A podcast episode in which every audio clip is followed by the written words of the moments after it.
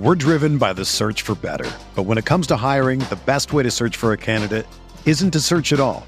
Don't search match with Indeed.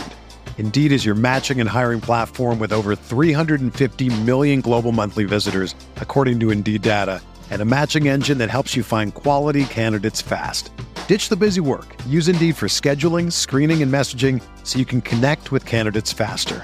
Leveraging over 140 million qualifications and preferences every day, Indeed's matching engine is constantly learning from your preferences, so the more you use Indeed, the better it gets. Join more than 3.5 million businesses worldwide that use Indeed to hire great talent fast. And listeners of this show will get a $75 sponsored job credit to get your jobs more visibility at Indeed.com slash BlueWire. Just go to Indeed.com slash BlueWire right now and support our show by saying that you heard about Indeed on this podcast. That's Indeed.com slash BlueWire. Terms and conditions apply. Need to hire? You need Indeed.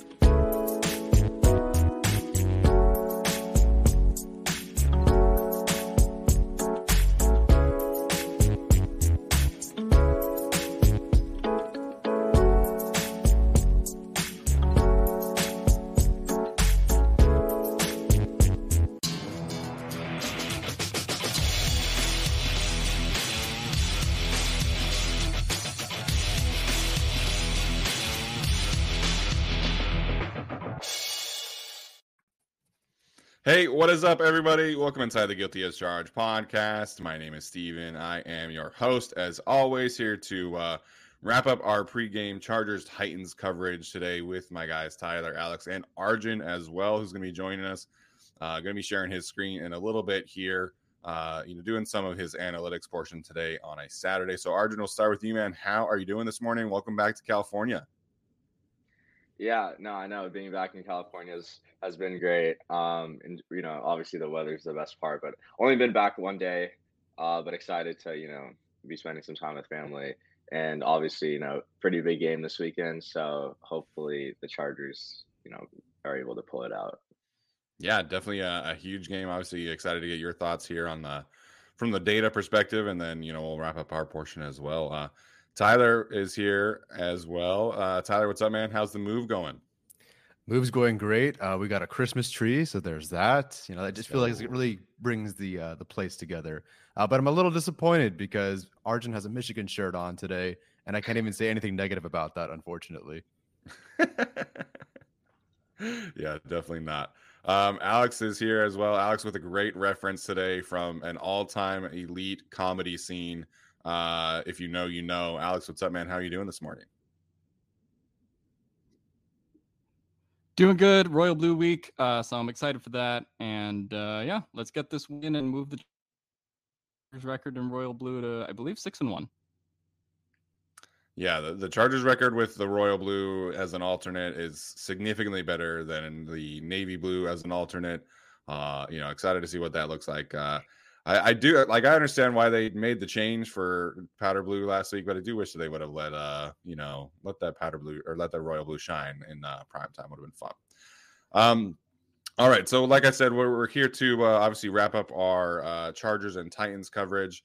Um, you know, Arjun's going to do a little bit of his uh, analytics portion as well, and then we'll do our weekly picks, take some questions, all that good stuff. So um, Tyler, I want to start with you, obviously, because you watched the film, you know, grinding the film late at late night, uh, you know, last night. So I wanted to get your thoughts, just kind of, uh, you know, wrapping up the Dolphins week and kind of your your takeaways from watching the film last night.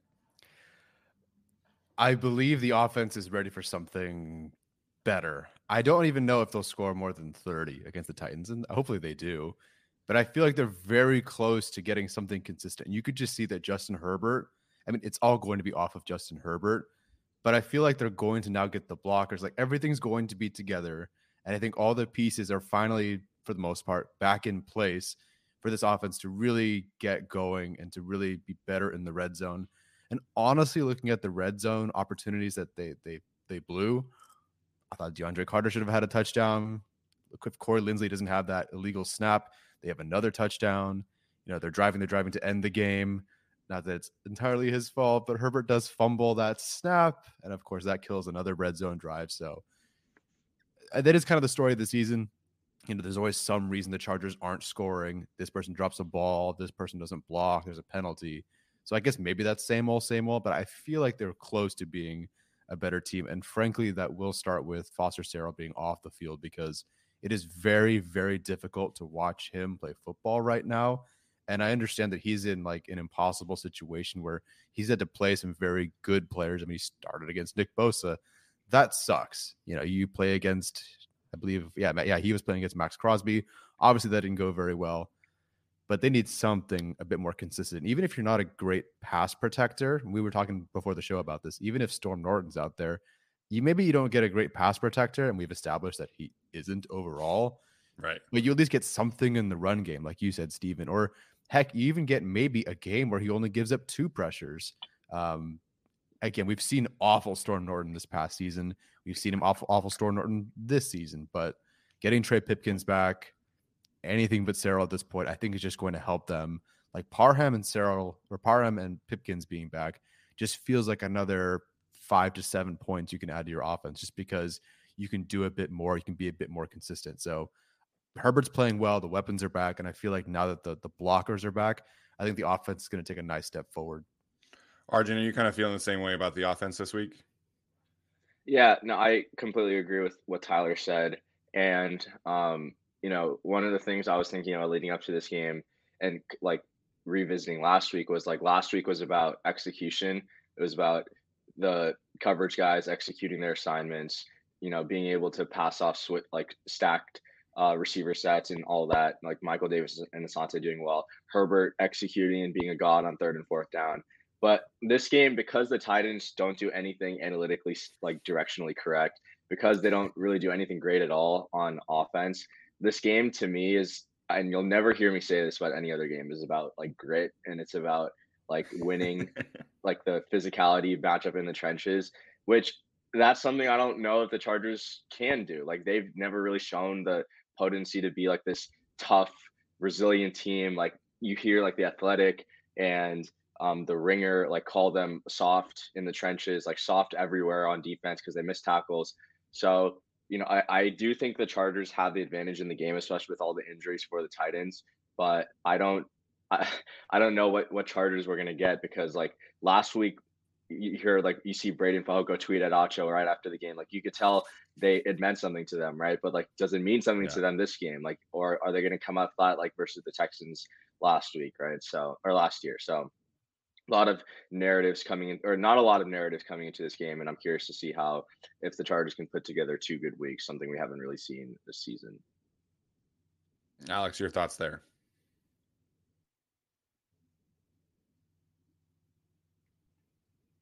Yeah, I mean, I think a lot of this just comes down to getting better in the red zone. Uh, for me, uh, when it comes to the red zone, it felt, just felt like the Chargers were moving the ball really well for about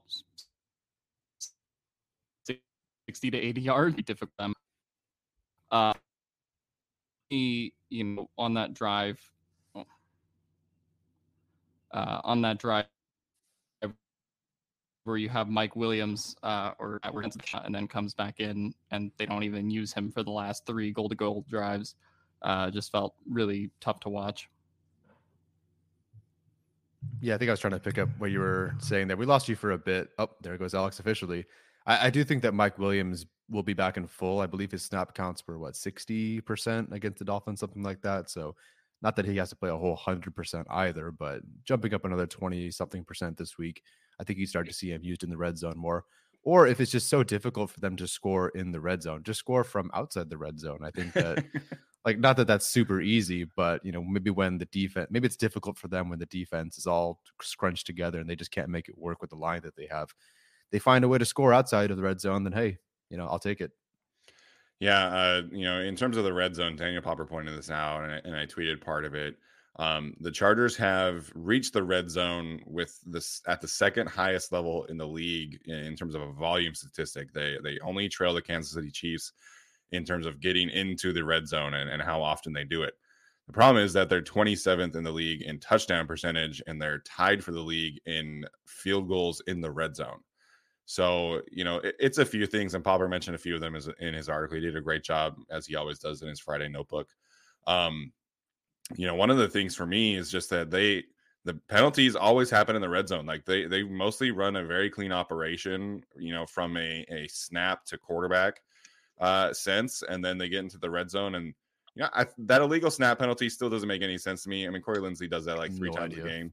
Um, but you know, we've seen you know these false starts pop up, and you know, last year was the you know illegal motions that were like the the big thing to start the year. We haven't really seen that as much this year, but you know, it's a false start here, it's a holding there. Uh, you know, it's a block in the back from somebody. You know, Matt Feiler had his block in the back, I believe, at like the 30 yard line. So there's always these penalties that come when they're right into the red zone or, or approaching the red zone. And that's absolutely something that needs to be cleaned up. So that's one thing that I think needs to change. The second thing is like we've talked about this this week, and, and I've talked about it throughout the whole season. Like the red zone should be prime Joshua Kelley territory, like going forward. And I think Austin Ekeler does a fantastic job, obviously getting into the end zone. But mm-hmm you know, I think Joshua Kelley just gives them a different kind of presence there that Ekeler cannot do. And especially this week where, you know, Arjun's talking about matching physicality. Like, I think that's more Joshua Kelley's game, uh, you know, going forward. And um, I, I, think that is something that can help. Obviously, the return of Pipkins, Donald Parham certainly helps as well. But, um, you know, the, the struggles in the red zone when you watch the Chargers are not necessarily surprised because they're not committed to the run game and they don't throw the ball into the end zone. Like maybe that changes with Mike Williams and Donald Parham healthy, but you know, when you're throwing flat routes to DeAndre Carter and Keenan Allen and screens to Austin Ekeler, like of course you're not going to be a good red zone offense. That's just not how the smart teams are operating. So there are some things that they need to change, you know, from a fundamental level, obviously, in terms of execution. But Joe Lombardi also needs to call better plays and, and get the ball going into the end zone more often. So there's a lot of issues here, and hopefully they can clean it up with you know a month left in the season. Yeah, and they haven't even been a great screen team. Like if you want to call a screen or a tunnel yeah. screen or whatever, like that's fine. But they haven't been a great screen team in the red zone. Um, they did have a good screen against the, the Dolphins because everyone was standing at the goal line and they got you yeah. know 19 of the required 20 yards. But even watch Keenan Allen uh, on that on the tunnel screen or whatever it was, and both Josh Palmer and Mike Williams just don't block their guys, and like they go uh, granted, the defense is paid, you know, to go make those plays as well. But it's like Palmer and Williams didn't know that that was being called. I don't know if there was some sort of mm. audible from Herbert or whatever. But Palmer and Williams were happy to go run routes practically past their guys. Like maybe yeah. they slightly get in the way. Um, and that was a bit confusing to me. So I don't really know what's going on. It's definitely a coaching or teaching issue right now but hopefully, like you said, like they throw it into the end zone. And now I, I do think they have the guys to do that. But if they don't get it done, you know, coming mo- moving forward, I mean, you're not going to be a good team in the postseason. So, you know, Staley talked about, you know, getting it into the end zone, talked about getting Herbert on the move more, committing to the run game. And I think that if that's kind of how he's feeling, we're probably going to start seeing that this week. Yeah, um, I, I do have a question for at least like Steven, since like you've called plays at like an, a level before. Um you know is is screens is are screens a like a a way to counter blitzes? Like especially like blitzes that come hard up the middle like the dolphins like to do? Yeah so i think doing screens is a smart way to approach uh you know the the blitz problem that the chargers are facing. It's just that that's like their only solution right? Like yeah anytime that herbert there's a cover zero look it's like okay we're going to check to a screen it's like okay sometimes that works great. You know, they did that against the Cardinals, and then obviously got them into uh, you know striking range. Um, but you know, it's just there. There are other ways to counteract pressure than just running screen mm-hmm. plays all the time to Austin Ekeler. Yeah, yeah, okay. I, I don't want anyone to think I was like defending the play calling. I was just curious, like if yeah, if if that was a counter at a fundamental level, you're you're probably not trying to call screens as often as the Chargers do. Um, mm-hmm. You know, mm-hmm. ideally, you want to. It's a change up uh, pitch. It's not supposed to be the only counter to pressure. Mm-hmm. So, um, you know, run it two or three times a game, sure. Chargers are running it like eight times a game at this point, and half the time they're not even getting like a clean release, and it's either a tackle for loss or Justin Herbert just has to ground it. So that's another issue there. But um, you know, it's just been it's it's frustrating to watch that be the one counter that they're comfortable with when you can like at this point I would just rather run fade routes to Mike Williams or Keenan Allen. Like it just is, you know, at least it's going to the end zone. We could throw fades to Michael Bandy. You've done that like three times, I think, this year. So, you know, give it a shot. It's going to work one of these days. yeah, exactly right. Um, all right, well, we'll see what uh since I think Alex is uh resetting his router right now, so hopefully we can get him back in here soon. But um, just wrapping up the injury perspective here. Obviously, we, we talked about Donald Parham and and uh, Trey Pipkins likely coming back. Um, Sebastian Joseph Day was a limited participant all week in practice, so um, Trey Pipkins and um, Trey Pipkins and Donald Parham were full participants at least on Friday. Sounds like Donald Parham was a full participant all week. Um, Sebastian Joseph Day is a bit more of a true game time decision this week. Obviously, his presence would be uh, huge coming back this week against Donald uh, against Derrick Henry. So we'll see what happens there. Obviously, we're a few hours away from the Chargers having to elevate anybody. Mm-hmm. Um, and then obviously the the big one is Derwin James still uh, not practicing this week.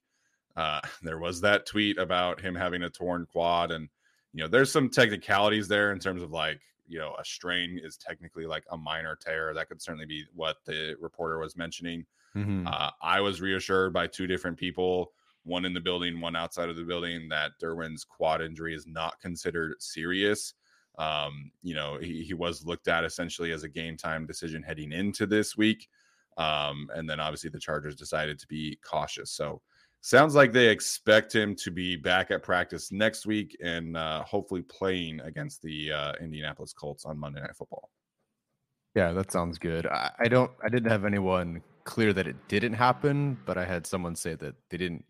They had not heard of that yet. So, and I think they'd be particularly relevant. I don't want to give it away, but yeah, I think I don't think it's as big of an issue as a tear. Although I do wish the reporter had said something to follow it up rather yeah. than just delete that one. And people keep asking him, and he just keeps posting. So, um, you know, no shade. You know, he probably got some bad info, but it would be nice to have some clarification there.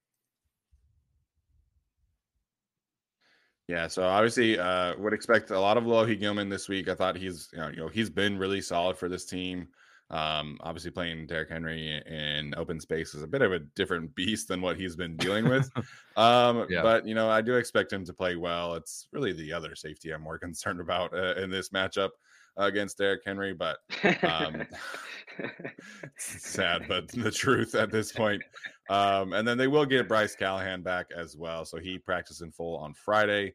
Uh, so he'll be back in his uh, usual role as well. And uh, I thought it was funny, like the narratives around this week, right? Like everybody was talking about, like, oh, like Bryce Callahan can can be a backup now. Like Ja'Sir Taylor's, he's, he's proved that he's a capable starter. And it's like, Aww. I like how Brandon Staley was like, yeah, Bryce Callahan's one of the best players at his position in the league. We're not resting him. And I was like, all right, thank you for Fair that. Enough. Yeah. Uh, what was the other one? Oh yeah, maybe we should uh, move on from Derwin James because the defense played better. And I'm like, please don't. and that was frequent. That was not like a yeah. one person said that. That was a frequent thing. And I understand being concerned about injury history, and that was you know part of the thing coming into his contract. But like, guys. it's pretty obvious like why the defense performed better this week and it was just that they simplified the game plan to like the extreme measure and that's what you have to do with young players and i think that is something of a, an advantage for like gus bradley when he deals with injuries and things like that everybody knows what they have to do on a game to game basis there's no like mm-hmm. adjustments that are being made obviously you can counteract that by saying that's kind of also a, a disadvantage you know but um, mm-hmm. when you have these younger players in the game and you just simplify things it, it, makes it easier to call the game it makes it easier to execute the game um, you know, so it's kind of a double edged sword with Derwin because you're trying to move him around so often, but at the same time, like, you know, it puts the other players that he's playing with in kind of a, a tougher position. So I understand asking a question of like, why was it better last week? But talking about moving on from the best mm-hmm. player on defense is uh that's a strange one. Yeah, that's okay, I'm trying to I find the like, snap counts. I'm oh, sorry. Yeah, sorry. I was like, I was saying like Gus Bradley's floor is always going to be higher than Brandon Staley's, but I don't think you'll ever see Gus Bradley call a game as well as Brandon Staley did, or at least like I would personally say because of how diverse Brandon Staley's scheme is, his ceiling will most likely always be higher than Gus Bradley's. But um, yeah, his Staley's floor is definitely lower given how complex his scheme is and the diverse coverages he likes to call. So JT Woods, sorry, he did not get a snap this past week. No. Hmm. So they uh they only went into six DBs. I think it was like four times. And I think uh Raheem Layne essentially was playing in the box. Like so that Mhm. that was like his portion of Derwin's role that he took on. And uh, you know, they just kept Nas and and uh Alohi kind of back in the in the deep parts of the field more often. Yeah. Interesting. So he's got one more standard elevation, and then I'm curious what they do because if you have, if Layne happens to pick up a few more snaps, granted, I guess if Derwin comes back, it's moot point, but I mean, you can't cut JT Woods, but if also you're not playing him, like I'm just curious if they sign Layne to the roster or let him go. I, I'm really curious what happens because they, I think every person that's had the full amount of standard elevations they've signed to the roster, right? It was Jason Moore, Yeah. Richard Rogers, Breiden Fehoko. No, Breiden Fehoko was just signed. Um, Foster Sarell. Foster Sarell, yeah. So they, they signed they signed Kemon Hall to their active roster without activating him. I think they only Okay. activated him once. Um, that could be somebody that they cut in place of Hmm, Layne. okay. Actually, yeah, that would that would make sense. Okay, yeah, I was trying to figure out who, what they would do because again, if you're not paying J, playing JT Woods, I mean, I guess you'd have to. I don't know. Yeah, no, I think they've pretty they they've clearly kind of like separated the roles. I mean, they clearly want JT playing deep, and that's it. And Layne wants, you know, they want to play Layne in the box a little bit more, so that's why he was kind of, you know, given the snaps this week over uh, JT. So, um, all right, from a Titans perspective, I think this is the first time all season where the Chargers are actually the healthier team heading into this matchup. Uh, the Tennessee Titans are going to be playing without seven starters on defense uh, this week, including Denico Autry, including Kristian Fulton, who are two of their three best players. Um, Amani Hooker as well as a quality player. So they they will get um, Jeffrey Simmons back, which is going to be a really tough matchup this week for the Chargers into your offensive line. He's a fantastic player, uh, in my opinion, the second best defensive tackle in the league right now. Um, and then Treylon Burks also out. So um, the Tennessee Titans, uh, not a prolific passing attack, and their biggest deep threat in Treylon Burks is going to be out this week. So, um, I mean, we talked about Derrick Henry being the focus, and I think that is just kind of amplified with uh, Treylon Burks not playing this week. Yeah, I instinctually looked at the, or instinct, instinctively looked at the depth, the injury report, and I looked at the roster with the huge list of injuries because I just thought initially that that was the Chargers. So seeing a team that's a bit more banged up, granted the Chargers, the Chargers are probably still more banged up because they're just all the guys are on IR, not on the injury report. Sure. But it, it is nice to see. Sorry, Titans, but it is nice to see that the Chargers might be favored because of you know some injuries uh, for the Titans and some big ones. Simmons coming back is definitely tough. I mean, I just tweeted that I thought Zion played a good game against the Dolphins, um, but there were definitely some missteps from you know him and Linsley, and definitely Sarell against someone like Christian Wilkins. So uh, Jeffrey Simmons could definitely have a good game. We've definitely seen him do that against the Chargers and force you know a fumble at the goal line from a certain player that we will not name, stuff like that. So hopefully he doesn't have such a great game this week, but the Titans just aren't a great team in any particular phase right now, I don't think. And for them to also not be a great team and then also not have some of these guys coming back or being available for them, that's huge. I, I think even Dontrell Hilliard is out, right? He's the running back. There's more of a receiving option for them. hmm He was on Uh, my yes, fantasy that team is at one correct. point, so I should know this. Yeah. Yep, so is. just just even just not having a potential receiving threat out there. Again, we've seen Rex Burkhead go off against the Chargers. I could see, you know, Hassan Haskins having a decent game because he runs hard, went to some school. But you know, overall, I do think the Chargers like it's nice. To see, uh, it's nice to see the Chargers on the positive side of things, I guess. Arjun, did you know that Hassan Haskins is their main kick returner? Yeah, I mean, like I said, they don't. I don't know what they don't do anything analytically directionally correct. So putting a, a four six guy as their kick returner makes no sense. But that's also probably why their special teams isn't that good. Did they get I was- past the 20 out of curiosity? Because that would be an upgrade for us. Maybe we should try our four six players. well, I think Uh, our thing is more of a blocking thing and less of a speed at Yeah. returner thing. Yeah. Yeah. Yeah. Oh man, that's hilarious. But um, all right, so that that's gonna do it in terms of injuries. Uh, audio diff NFTS uh, asking about the likelihood of uh, Sebastian Joseph Day playing tomorrow. I lean yes, but I, I also wouldn't be surprised if they they would be uh, cautious with him in a similar vein like they're doing with Derwin James. Yeah. I, I lean yes, but snap count. So kind of the Yeah. intermediate. We're driven by the search for better. But when it comes to hiring, the best way to search for a candidate isn't to search at all. Don't search match with Indeed. Indeed is your matching and hiring platform with over 350 million global monthly visitors, according to Indeed data, and a matching engine that helps you find quality candidates fast. Ditch the busy work. Use Indeed for scheduling, screening, and messaging so you can connect with candidates faster.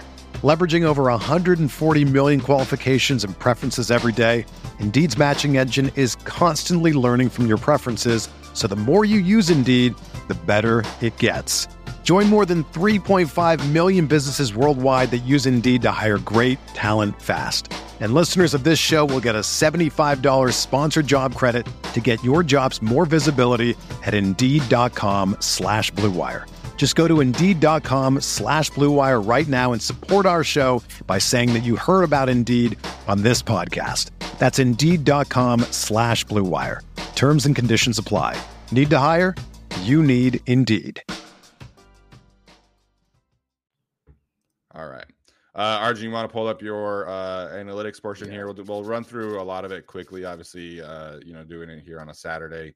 Um, but if you want to get it ready, we'll uh, share it up on the screen and we'll uh, get it rolling. Yeah.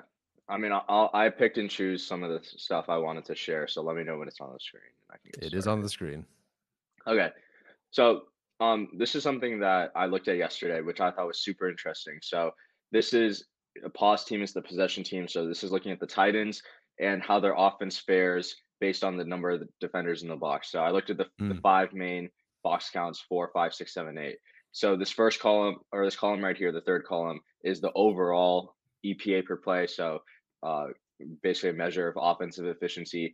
This this column right next to it is their EPA per rush and the next column is their EPA per pass. So measuring rushing efficiency, passing efficiency, and then overall efficiency. So you can see their offense does very well when teams absolutely load the box versus them in with seven and Hmm. eight guys. That is their two best um, performing um, like offensive plays against defenders in the box. Um, and where so you can see here when teams put seven defenders in the box, they've passed it 85 times and they average 0.459 EPA per pass. And to put that in perspective, Hmm. that would be the best passing offense in the NFL. Hmm. Coincidentally, one of their worst rushing, you know, attacks is versus seven men in the box. So it is the opportunity cost that you add that extra Right. safety in the box and play single high, you're going to be able to stop Derrick Henry. But this is where Ryan Tannehill thrives, where he likes to run play action, and it is a it is very very effective. As you can see, they they're the best passing offense in the NFL versus seven men in the box. So when we talk about how to slow down Derrick Henry, like obviously you want to be able to play heavier boxes, but there, there's also the trade off of the Titans are able to beat you over top. Now they're not going to have Treylon Burks in this game. Their pass protection sucks without you know, Taylor Lewan, and they're starting Ohio State like Nicholas Petit Friere at right tackle. Like they can't pass protect, but again, with some some of the things we've talked about is like you know you don't have to really establish the run to run play action, but the Titans are again uh, on a com- completely different stratosphere because of how much they run the ball. So I'm curious to hear like what you guys think, like your big takeaways from this table, because I thought like it was a really fun like opportunity cost question, and if there's any econ people in this chat, I think they'd find it interesting as well. Well, I'm not an econ person.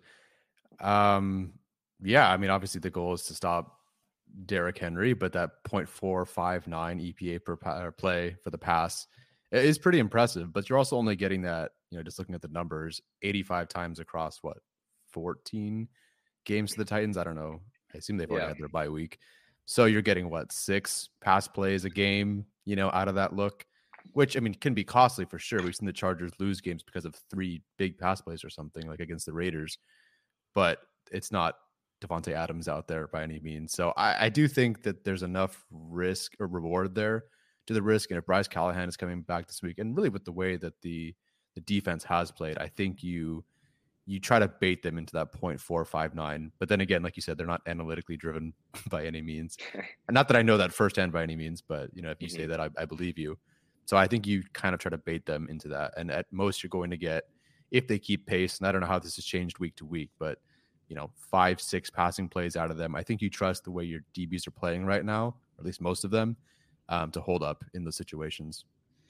Yeah, I think the biggest curiosity there, like, and this is something that uh, you know somebody mentioned, you know, what Breiden Fehoko was talking about uh, with Daniel Popper in his article last night. You know, the cost and reward of of loading the box versus the Titans, you know, and how they how their approach is to always try and isolate Derrick Henry one on one in space. You know, a lot of people kind of picture the Titans uh, as like this, you know, downhill ground and pound attack, and they certainly do that from time to time. But um, you know, their their goal is always to isolate Henry with uh, somebody one on one, and I think that has a tendency to happen at a higher level when there's eight men in the box, because then at that point there's just more space for that matchup to happen. And then obviously that's when Derrick Henry can can pop the big runs. So it's a lot of give and take in this matchup, right? If if you have the mm-hmm. two safeties that can absolutely tackle, I, I don't think you necessarily need to load the box at all. But the problem with the Chargers here is that one of their tackles doesn't know how to tackle very well. So um, you know, if this were an Alohi Gilman and Derwin James game, I think you would feel a lot better about the Chargers' ability to uh, prevent those explosive runs from happening. But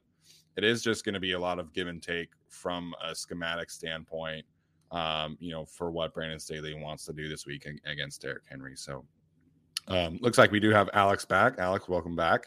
Thank you. Um, all right, Arjun, you want to uh, continue here with your uh, presentation?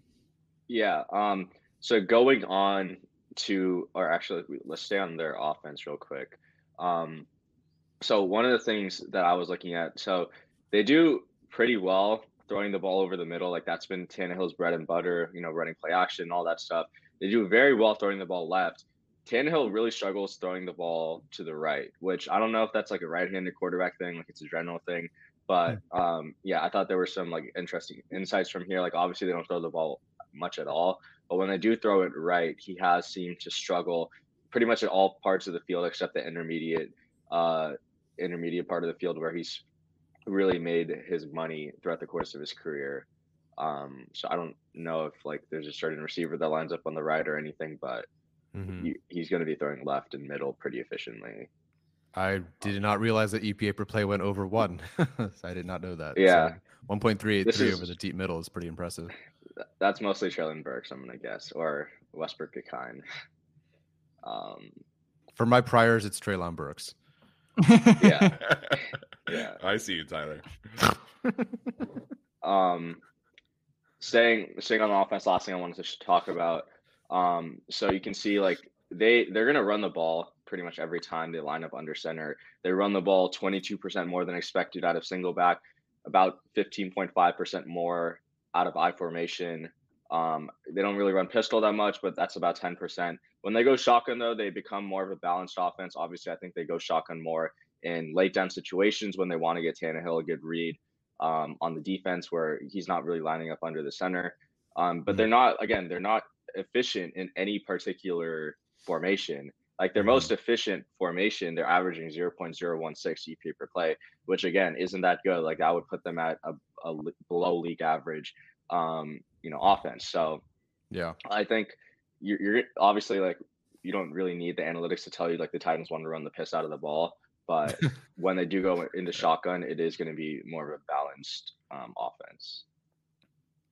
Okay, so you're saying that out of it's not like the Raiders where there's a, a strong tendency to run like under center is one thing, from shotguns another thing. You think it's more balanced out of shotgun? Yeah, and so you, there's not really a tell. Or there there mm-hmm. could be tells if you like break everything down like deeper. Um, you know, I hope the I hope the Chargers analytics team does that. But uh, yeah, at least from a just broad perspective, there isn't really a tell between run and pass out of shotgun. Okay. Cool. wow, Um, eight Wildcat plays. It's seven more than the Chargers. Uh, they like to pass the ball to Derrick Henry a little But- bit too. But Oh, the God. Chargers, when they run Wildcat, look at that. Let's go. well Efficiency. done. Crazy. the one play. Pass rate over Yeah. expected, negative 30. Yeah, that's great. Beautiful. um, I, I did want to talk about the Titans defense because obviously like that's their biggest strength, right?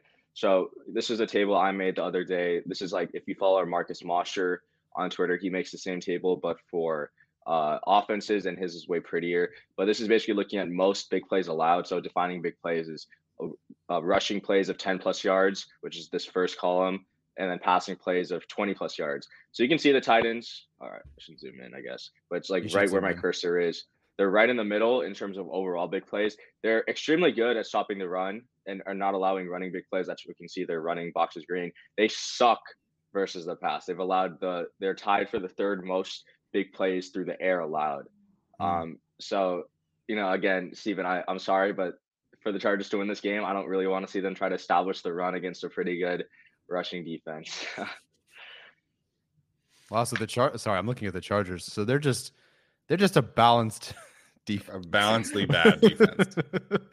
okay, so what is that? One, two, three, four, five, six, seven, eight. Is that ninth or tenth? Or I guess tied for eighth or something. yeah, Yeah. Something like that. But yeah, tight ends really struggle to stop the ball through the air, and that, that leads me to my next point. They suck versus play action. They're the fifth worst defense per EPA per play versus play action. One of the go. things you know a lot of podcasts like to talk about, like David Long and the Titans' other linebacker, like they're very good at fitting the run, but that also leaves them susceptible to Mm. biting too hard and leaving the middle of the field open versus play action. And that's where you know it's borne out in the data. You can see their fifth worst defense uh, versus play action allow pretty much a 0.27, 0.28 EPA per dropback versus play action. And Mm. again, you don't need to really like try to establish the run for play action to work. We see we've seen play action work versus the Dolphins when they couldn't stop the run versus the Niners. And I think a, this will have to be a similar game plan where you're running play action at least 30%, 35% of your offensive dropbacks, right? And I think if you can do that, get Herbert on the move, kind of, you know, try to um, limit some of the impact that Jeffrey Simmons will have on the game, I think that will benefit the Chargers in this game. Yeah, great comment here from uh, Denver, Denver Henderson. He says, "That's the fuck around and find out." uh, obviously, you know that's something that Justin Herbert has done so great this year is is attack defenses in play action, and uh, you know we saw that paid dividends last week against Miami. So, Mhm. um, you know, I, I there's a lot of give and take in terms of running the football here, obviously for the Chargers, but um, you know, I, I would like to see them just from a balance standpoint, you know, do it a little bit Mhm. more. I'm not saying pass the ball, you know, 30 times a game, but uh, I, I do think they just have to be a, a little bit more balanced, especially in the red zone. So um, this this game though, it's it's such a good matchup for the this receiving corps and what they do well. I mean. Yeah. the Titans corners without Kristian Fulton, they're all like under six feet tall. None of them are great like press man corners. So I, I, I kind of expect the Titans to play a little bit more zone this week, um, which I know Mike Mhm. Williams isn't like great at, but um, you know, Josh Palmer and, and Keenan Allen should just just be able to uh, do some great work over the middle of the field and uh, you know give Mike Williams some jump balls and things like that. So uh, I feel great about where the passing attack is this week, as long as they can, of course, uh, find double find ways to double team Jeffrey Simmons. Yeah, I mean the Titans blitz at what the fourth or fifth lowest rate in the league. Granted, that could all change in one game, but you know, I, It's I, I think I think getting your blockers back and not having to deal with such an intense front in terms of blitzing and rushing, I think that'll really help the Chargers this week. It's setting up to be a big week for the offense. Like I, I do expect a lot of yards out of Mr. Justin Herbert. Uh, maybe not Mhm. against, maybe not rushing, but it's really setting up to be with both their strengths. If they stick with play action, don't do dropbacks, which God, I hope not. And if they roll with play action, which the Titans clearly, as Arjun has shown, they're not great at, with the secondary that they have, with as banged up as they are, like I think the offense is really poised. Yeah, so they blitz 14% of the time. They send the second lowest amount of av- pass mm. rushers on average. So you're going to get the same stuff. I think, you know, they do stunt a lot. They like to twist. They like to get Jeffrey Simmons on some isolation match matchups if possible. So just because they don't like to throw out a lot of exotic looks and blitz a lot doesn't mean uh, they don't mix up their fr- front Mm. four looks. So Um, and also, last point about the scrap Chargers, one of the few teams that actually do well versus play action um, haven't they've actually done they've actually have an average negative EPA per dropback versus play action, which is really good because obviously like that's the Titans bread and butter. They're not really really like a straight dropback team. They do rely on play action to kind of get them going in the passing game. So uh, good um, good matchup advantages for the Chargers on both sides of the ball in play action, which I think will be. It's weird to say like a play concept is going to be the X factor, but I think the Chargers could have success um, utilizing play action and also stopping play action in this game. And that's kind of all I had. I didn't really think anything else was too notable. Um, or I guess this last thing, the Titans' run defense does struggle when they when teams run outside the numbers. This is something I talked about with Alex on my last video for the Dolphins, and the Chargers proceeded to run inside zone and halfback dive right at Christian Wilkins um, almost every play or a majority of their run snaps. So I would like to see them kind of try to run outside the tackles, especially if Trey Pipkins is back. But the problem with the mm-hmm. Chargers is they are more of an inside zone team, and uh, they actually have had success running the ball up the middle rather than outside. But again, I think sometimes you don't want to play to your strengths. I think you want to try mm-hmm. to attack your opponent's weaknesses, especially given that guys like Denico Autry are out and they're, they're going to be playing guys like Demarcus Walker, um, on the outside where I think the Chargers could take advantage of that. Yeah, I uh, don't run halfback dives at Jeffrey Simmons. Do not uh, do not do that, uh, as we've seen over the years. Um, all right, Arjun, great stuff, man. Appreciate that. Um, obviously, you're welcome to stick around if you can. Uh, you know, do some uh, we'll do some betting segments and picks in a second here, but uh, if you have to take off, you know, we understand as well. I'll stick around. All right, sounds good. Okay, let's uh let's get our uh, sheet up here. We'll do our uh, predictions for the Chargers game, and then we'll obviously have our, our weekly picks, and then after that, we'll uh, stick around and do some questions here. So I love that Alex gave himself a tie. I didn't get that last year, but you know what? We'll give it to him. what tie was last year? I don't even remember. I think it was the Giants again. I think it actually might have been either the Giants or somebody. It's always fantasy somehow. Oh, oh yeah, I'm sure. I'm sure. I'm sure or the Texans or something. All right. Well, uh, let let's kick it off with Alex. Uh, you know, in, in terms of the, we'll start with the. Or do you want to start with the picks or start with the Charger score? Um, let's just start with the picks. It's it's kind of hard, Joe.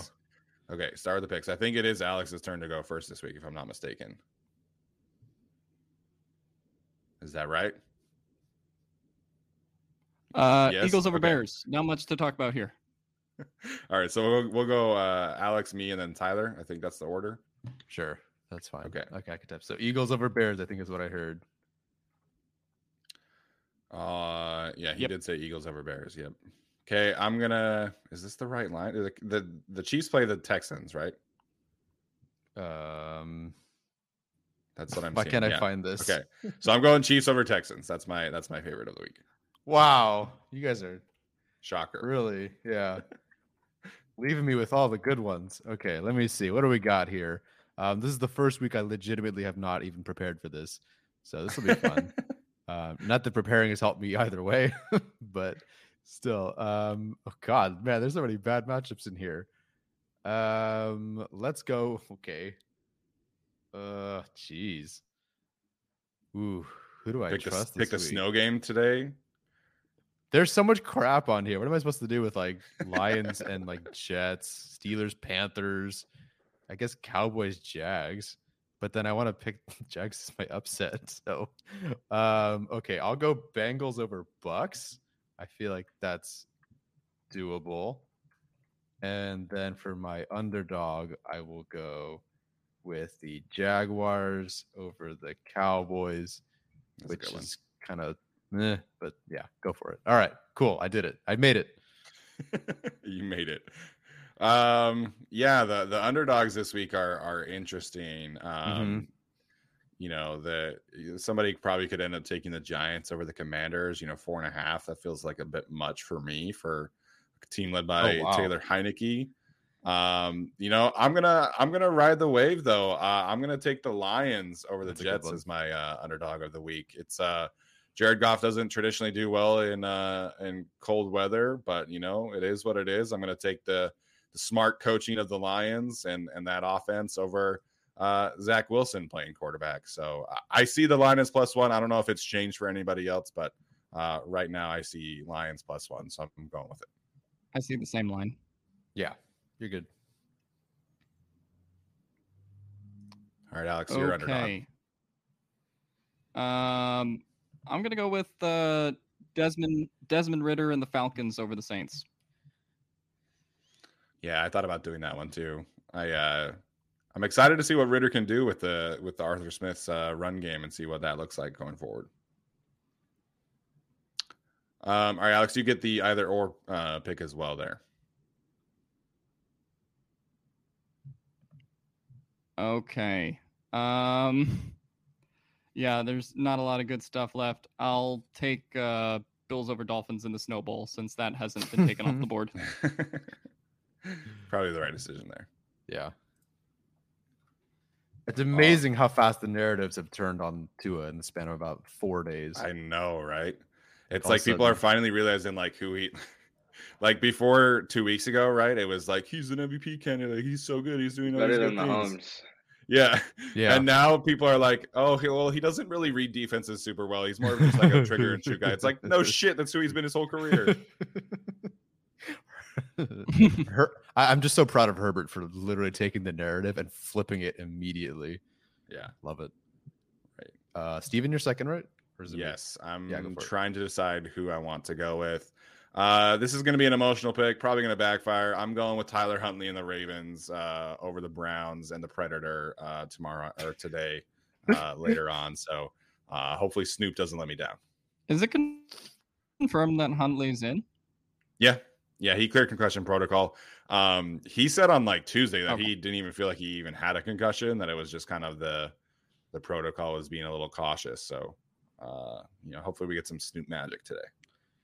Okay, I, I've now come around to understanding why Arjun believes that the Vikings are complete frauds. Um, I didn't really believe him on that first couple weeks ago, but I get it.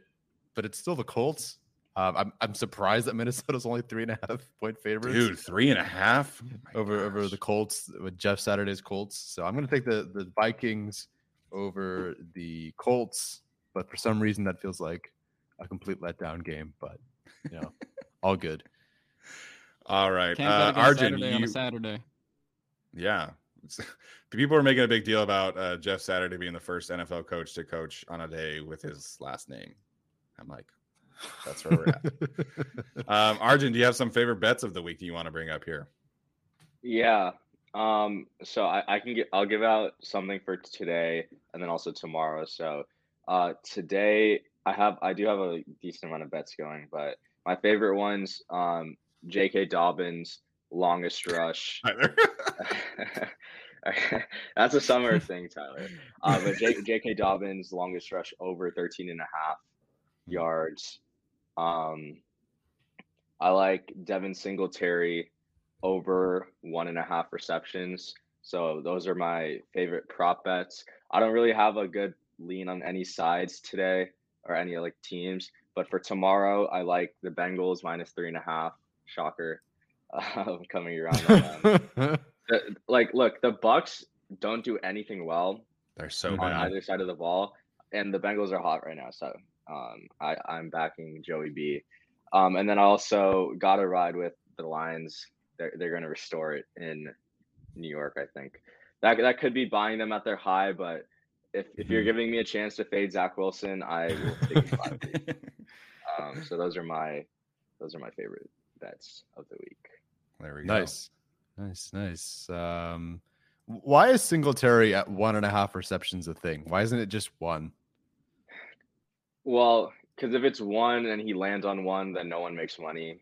So it's like with prop bets, it's usually at like a 0.5 number, so no one like you either win or lose. But I, I felt good about it last night. I still feel okay about it. Um, but obviously the snow is a big factor. But that, that also plays into Allen taking more checkdowns. And um, Mm, last time the Bills and the Dolphins played, Singletary had like seven catches and James Cook had like four catches. So there's going to be a lot of checkdowns. We saw Ekeler kind of like be the the guy versus the blitz last week, um, and I think the the Bills try to replicate that with kind of how bad their offensive line has been playing as well. So favorite bets right there. Yeah. Gamble There we go. responsibly. Thank you. yeah, absolutely. All right, well, uh, we'll get to our Charger score predictions here, and then uh, we'll take some questions for about ten minutes. So, uh, if you guys have some questions, feel free to uh, fire them up. All right, Alex, we'll go back to you here for your uh, Charger score prediction and just kind of your uh, your thought process of how you feel about the game. Uh, you know, obviously being uh, tomorrow.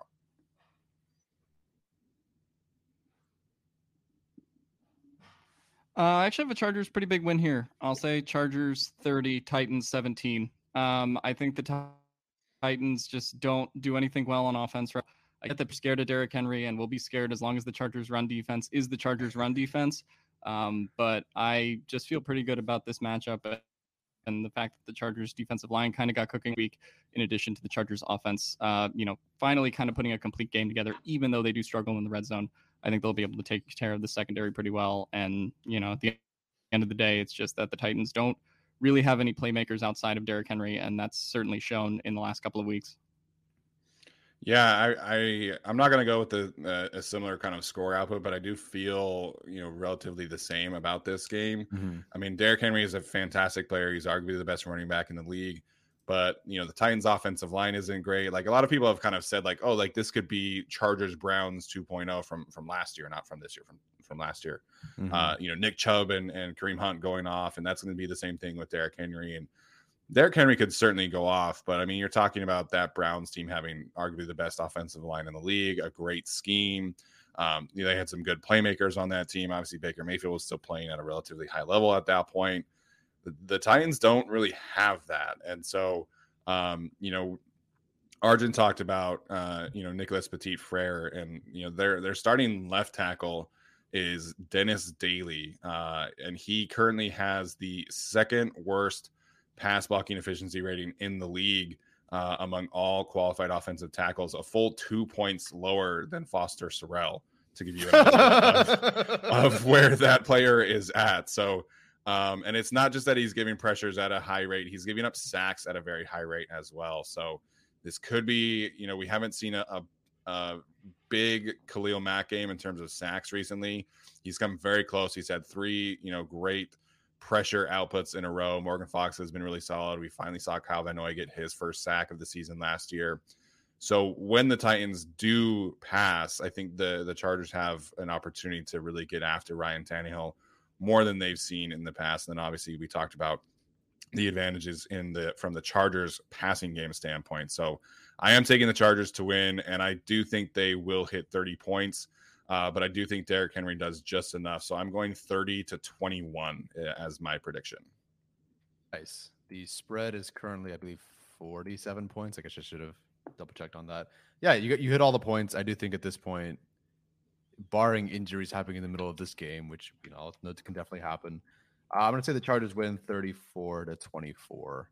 So I, just think I think the Titans maybe get like a late-ish score, um, but otherwise, like I, I really do think that the Chargers hold this down. Not that I'm super confident in their defense. I just feel like there's just not much that the Titans can do. There's a singular thing that they can do for sure, but I just I don't think that's enough to really get more than 24 points. Like I think the run defense for the Chargers could legitimately look bad, but that will only net the, the Titans, you know, 21, 24 points. I just don't see them getting to, you know, 30 something points against the Chargers. Granted, the run defense isn't great. I just don't see how you can sustain that drive after drive. It's the right running back to do that. I just don't think that they can. Um, I think the Chargers also just do enough and can score enough on offense where the Titans are kind of being forced to be out of their you know usual game script. So yeah, I do, I do think I mean we're all pretty confident in the Chargers offense. I think that's also you know what we saw last week with how the Titans are on defense. That the Chargers are specifically good against something that the, the Titans are really not so great at. So yeah, I think 34-24. I think this is kind of like the Giants game last year, but with just a slightly more competent quarterback situation and probably a better running back performance.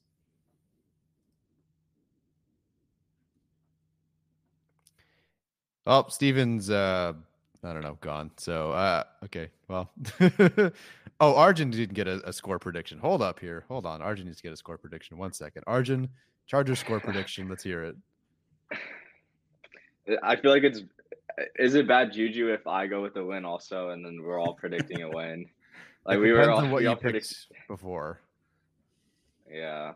I if Justin Herbert is like playing at this level, I, I, it's tough to see the Chargers lose. So I, I am going to go with a win. Um, I'll, I'll go with like 30 to to 17 also with Alex. Wow. Okay. I uh surprised at all the optimism. I guess I'm not surprised, but you know, I, I felt better about this game than I did mm-hmm. the Dolphins game heading into last week. Mm-hmm. Um so it is uh you know hopefully it's a good spot so that there's a lot of still like pessimism pessimism about this game but i just like outside of Derrick henry i just i don't know what the titans yeah. like are bringing to the table right now mm-hmm. yeah i mean with with burks back you know it could have been closer with you know some of these other guys back sure but they're just they're just so short-handed and i think the chargers are just i mean they even showed last week like maybe not as much on defense but they were just at some point more talented and that just that was enough to beat the Dolphins, even with poor offensive coaching. And now that I think you're getting better blocking and, and hopefully a better coaching performance because you go through this play action, you want to lean on that against a team that's clearly not good against it. I think everything's just going to gel. So I just I, I, get that you know people are saying that above 30 points or 30 or more points is a bit optimistic considering they haven't done that since I believe the t- Browns game.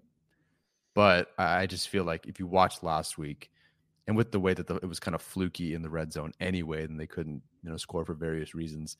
Yeah, I, I think they can hit over thirty. This I'm not going to be disappointed if they don't hit over thirty. You know, as long as they get you know 27, I think or so, I'd feel fine and they win. But I, I definitely think you can get to 30 something. Yeah, I, I think if, as long as the Chargers can get to frankly like 25, I feel good about their chances of winning this game. Like I, I don't think they, I don't think the Titans have enough to make me think that this is going to be a game where the Chargers give up, you know, 34 points on defense or something like that. Yeah. But, you know, got to got to play the game. yes, absolutely. All right, so uh, we'll take questions for about 10 minutes here. Um, if so if you guys haven't asked one, uh, feel free and and uh, hit us up. I think we did have a super chat earlier in the show that we didn't get to. I don't know I'll if anybody it. can. Uh, yeah, Tyler, if you can find it, that'd be great. Um, and as always, if you guys watching are, uh, you know, feel obliged to have a, a super chat in here, that'd be fantastic. Um, all right, I, Sherd seventy four. I'm gonna assume that's how you say that. Early in, early in the show, I don't know if he's still in here, but I appreciate the super chat nonetheless. Uh, he says, looking back at it now, would you have considered D Adams over M Dub? Obviously, Davante Adams over Mike Williams. And how do you think that affects the current win loss, if at all? So, um, obviously, recapping a little bit here, um, Davante Adams was under contract with the Packers um, heading, or I don't know, I'm sorry, he was a free agent. That's my bad. Um, but basically, my understanding of his situation was that it was an extension in Green Bay or a trade to Vegas and an extension in Vegas. But um, anybody else have any thoughts here? Feel free and uh, chime in. I mean, in the hypothetical that let's say Davante Adams, like that was a possibility to the Chargers, um, I think obviously you want the the receiver that's very good and healthy um this entire year over the receiver that maybe hasn't been, but like sure. I, I don't yeah, I mean, if, if, Adams were healthy, of course they would have won more games. Um, if Mike Williams were not healthy and Adams were healthy and they had the same production, sure, of course they win more games. You probably are already at double digit wins this year, but um, yeah, I, w- I would have taken Davante Adams over over Mike Williams, unless you're unless you're telling me that I also had to trade for him, which then maybe not. Which I don't want to have. Right, so I don't want to see this offense without Zion. I don't know who would have been playing right guard. I guess Jamaree, but then who would be playing left tackle? I don't want to see Storm Norton and Foster Sarell out there. Yeah, it's just the resources there for me. Um, all right, we'll get to the next question here. Uh, obviously, a lot of talk about uh, playoff paths for the Chargers. Um, Alex, do you want to kind of take this one since you were talking about tiebreakers and things like that earlier this morning?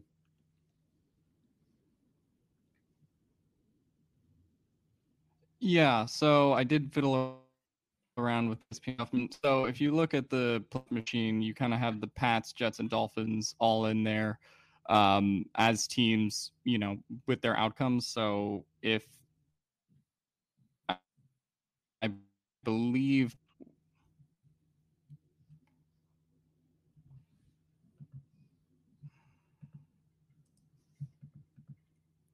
Okay, I think we lost. Yeah, we lost that. All right, just me and you, Steven. and I, I just messaged the chat that I have to leave in a couple minutes. All right. Um, so we're just we're bringing We'll it on stay on here as long as we can. Yeah, which for me is about two more minutes. All right, sounds good. Um, so as Hugo points out, so uh, Pats, Jets, Dolphins lose. Those are that's currently the betting lines in terms of uh, each of their specific matchups. Um, at that point, the Chargers would be sixth seed in the playoffs, if assuming they beat the Titans. Mhm. Um, so the Chargers do control their destiny.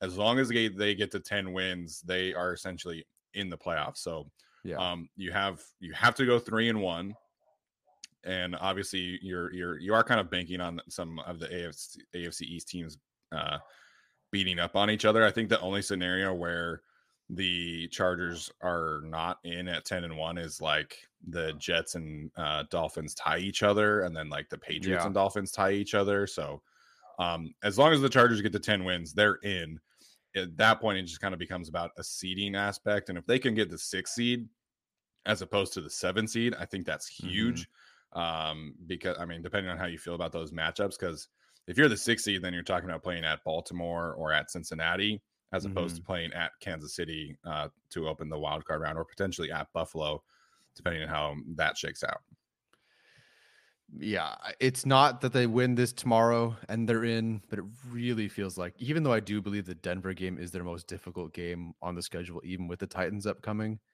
I just feel like if they win tomorrow, like they, you're looking pretty good. I mean, with all these injuries, and even without them, like the Chargers just needed to get into the postseason, and then it's just Justin Herbert let it rip, and you know the defenses can be opportunistic and hopefully get a couple takeaways.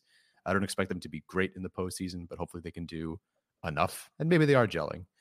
Um, but I, I just feel like you win this game tomorrow, even though the Denver game is their most difficult and one I'm still very worried about, regardless of who's on the field for Denver. Um, I it really does feel like if they handle their business tomorrow, which it looks like they will, and they should, playoff football is uh, pretty good. We might survive and have another uh, a fun game to talk about in January for once in a uh, for in, in- in some time. Yeah, first time since 2018 would be nice. Um, yeah, so the, the Chargers obviously have to to take care of their business, but uh, should be relatively safe from here on out. Um, Nathan Reeves, you think we see a third quarter touchdown tomorrow? I sure to God hope so, but this this does feel like the matchup where Yeah. the Chargers should be able to get over that hump. I, I believe so. The other thing about the the third quarter issues you uh, you talk about in the red zone how there always seems to be a penalty. There always seems to be something that f's up at the beginning of the third quarter, whether it is a holding penalty or Matt Feiler blocking the back or Gerald Everett drops a, a wide open pass against the Falcons or you know whatever it is. It always just feels like there's something in the third quarter. So, um, I do believe so. I also think it is potentially possible that they're in a position where they are kind of in a very positive game script where it's just kind of run the football, play balanced offense.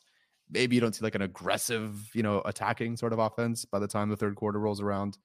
Um, because I do think they'll put up points pretty early. But um, yeah, I hope so. And it's not like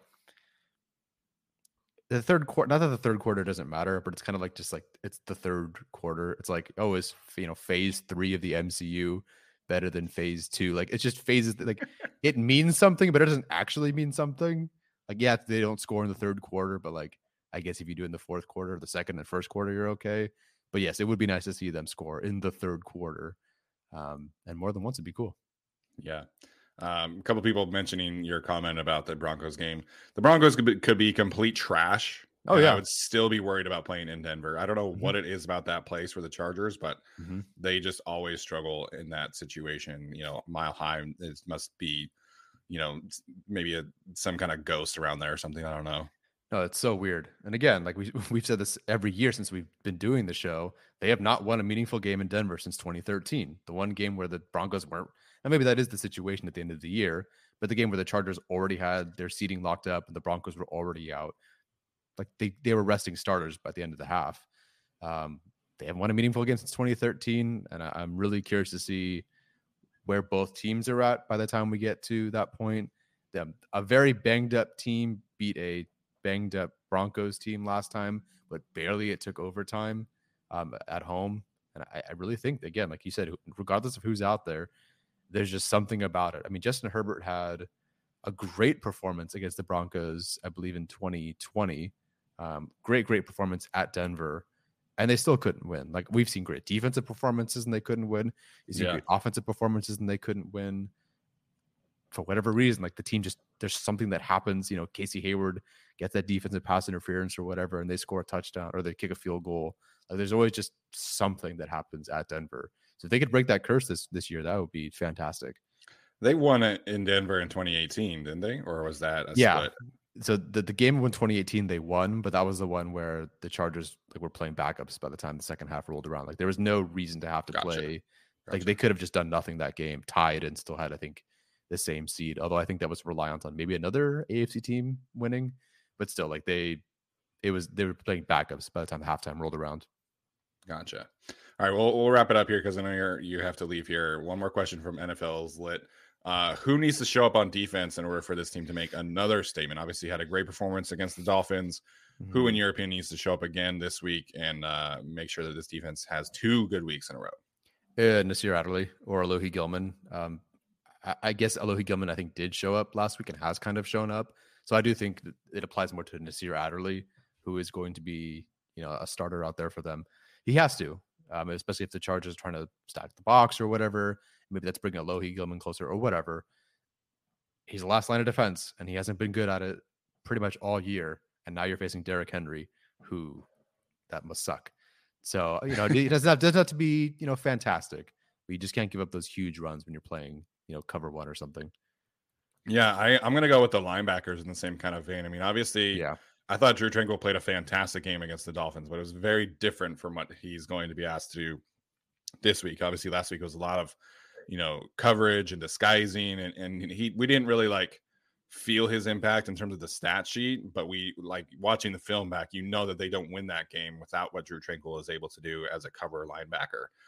This week, they're just going to have to be on top of it. And, and, you know, again, a lot of people picture the Titans as like this inside power running scheme. They, they mm-hmm. do more outside zone than almost anybody in the league outside of San Francisco and the Rams. And um, and I think the them and the Browns are like right next to each other in terms of plays run in terms of outside zone. So um, this has to be a good game for Drue Tranquill and Kenneth Murray. They have to be able to be on their P's and Q's, have to be able to trigger downhill and get Derrick Henry to the ground. I Mhm. think they're going to have some opportunities to get some tackles for loss, and they have to be able to do that. So, yeah, um, you know, it's it's on them to make sure that Alohi Gilman and Nasir Adderley are not necessarily super needed. Mhm. Um, and so I do think this is a, a very crucial game for the linebacker duo of Kenneth Murray and Drue Tranquill. yeah, I would agree, and I think this is could be a very narrative shifting game potentially for Kenneth Murray. I know he graded out really well last week. I don't know if like I consider him the second best player on the field for the Chargers last week, like PFF did, but like this No. could be a very narrative changing shifting game for him where i mean listen you you don't only have one job but you kind of only have one job this week and obviously it's more complicated than that but you really do only have one job this week and if you know he makes some plays he gets the tackles in he wraps up well and i think that'd be a very nice thing for us as chargers fans to see with kenneth murray who's been a bit inconsistent Yeah, absolutely. So, all right, that's going to do it for us. Uh, thanks to Arjun for uh, joining us today. Appreciate Tyler sticking around for a little bit longer. Um, thank you guys for uh, tuning in to the chat today. If you're listening to the audio version of this, please leave a rating or review. We always appreciate that. We'll be live. Uh, we're going to nail down our plans here for tomorrow uh, in a bit here, but we will go live at some point tomorrow evening after the game is over. So we'll let you guys know there. And as always, bolt up. Everyone is talking about magnesium. It's all you hear about. But why? What do we know about magnesium? Well, magnesium is the number one mineral that 75% of Americans are deficient in. If you are a woman over 35, magnesium will help you rediscover balance, energy, and vitality. Magnesium supports more than 300 enzymatic reactions in your body, including those involved in hormonal balance. From functional medicine doctors to mental well being and female hormone experts, we all know that magnesium is the one mineral to improve all aspects of well being and health. But which one?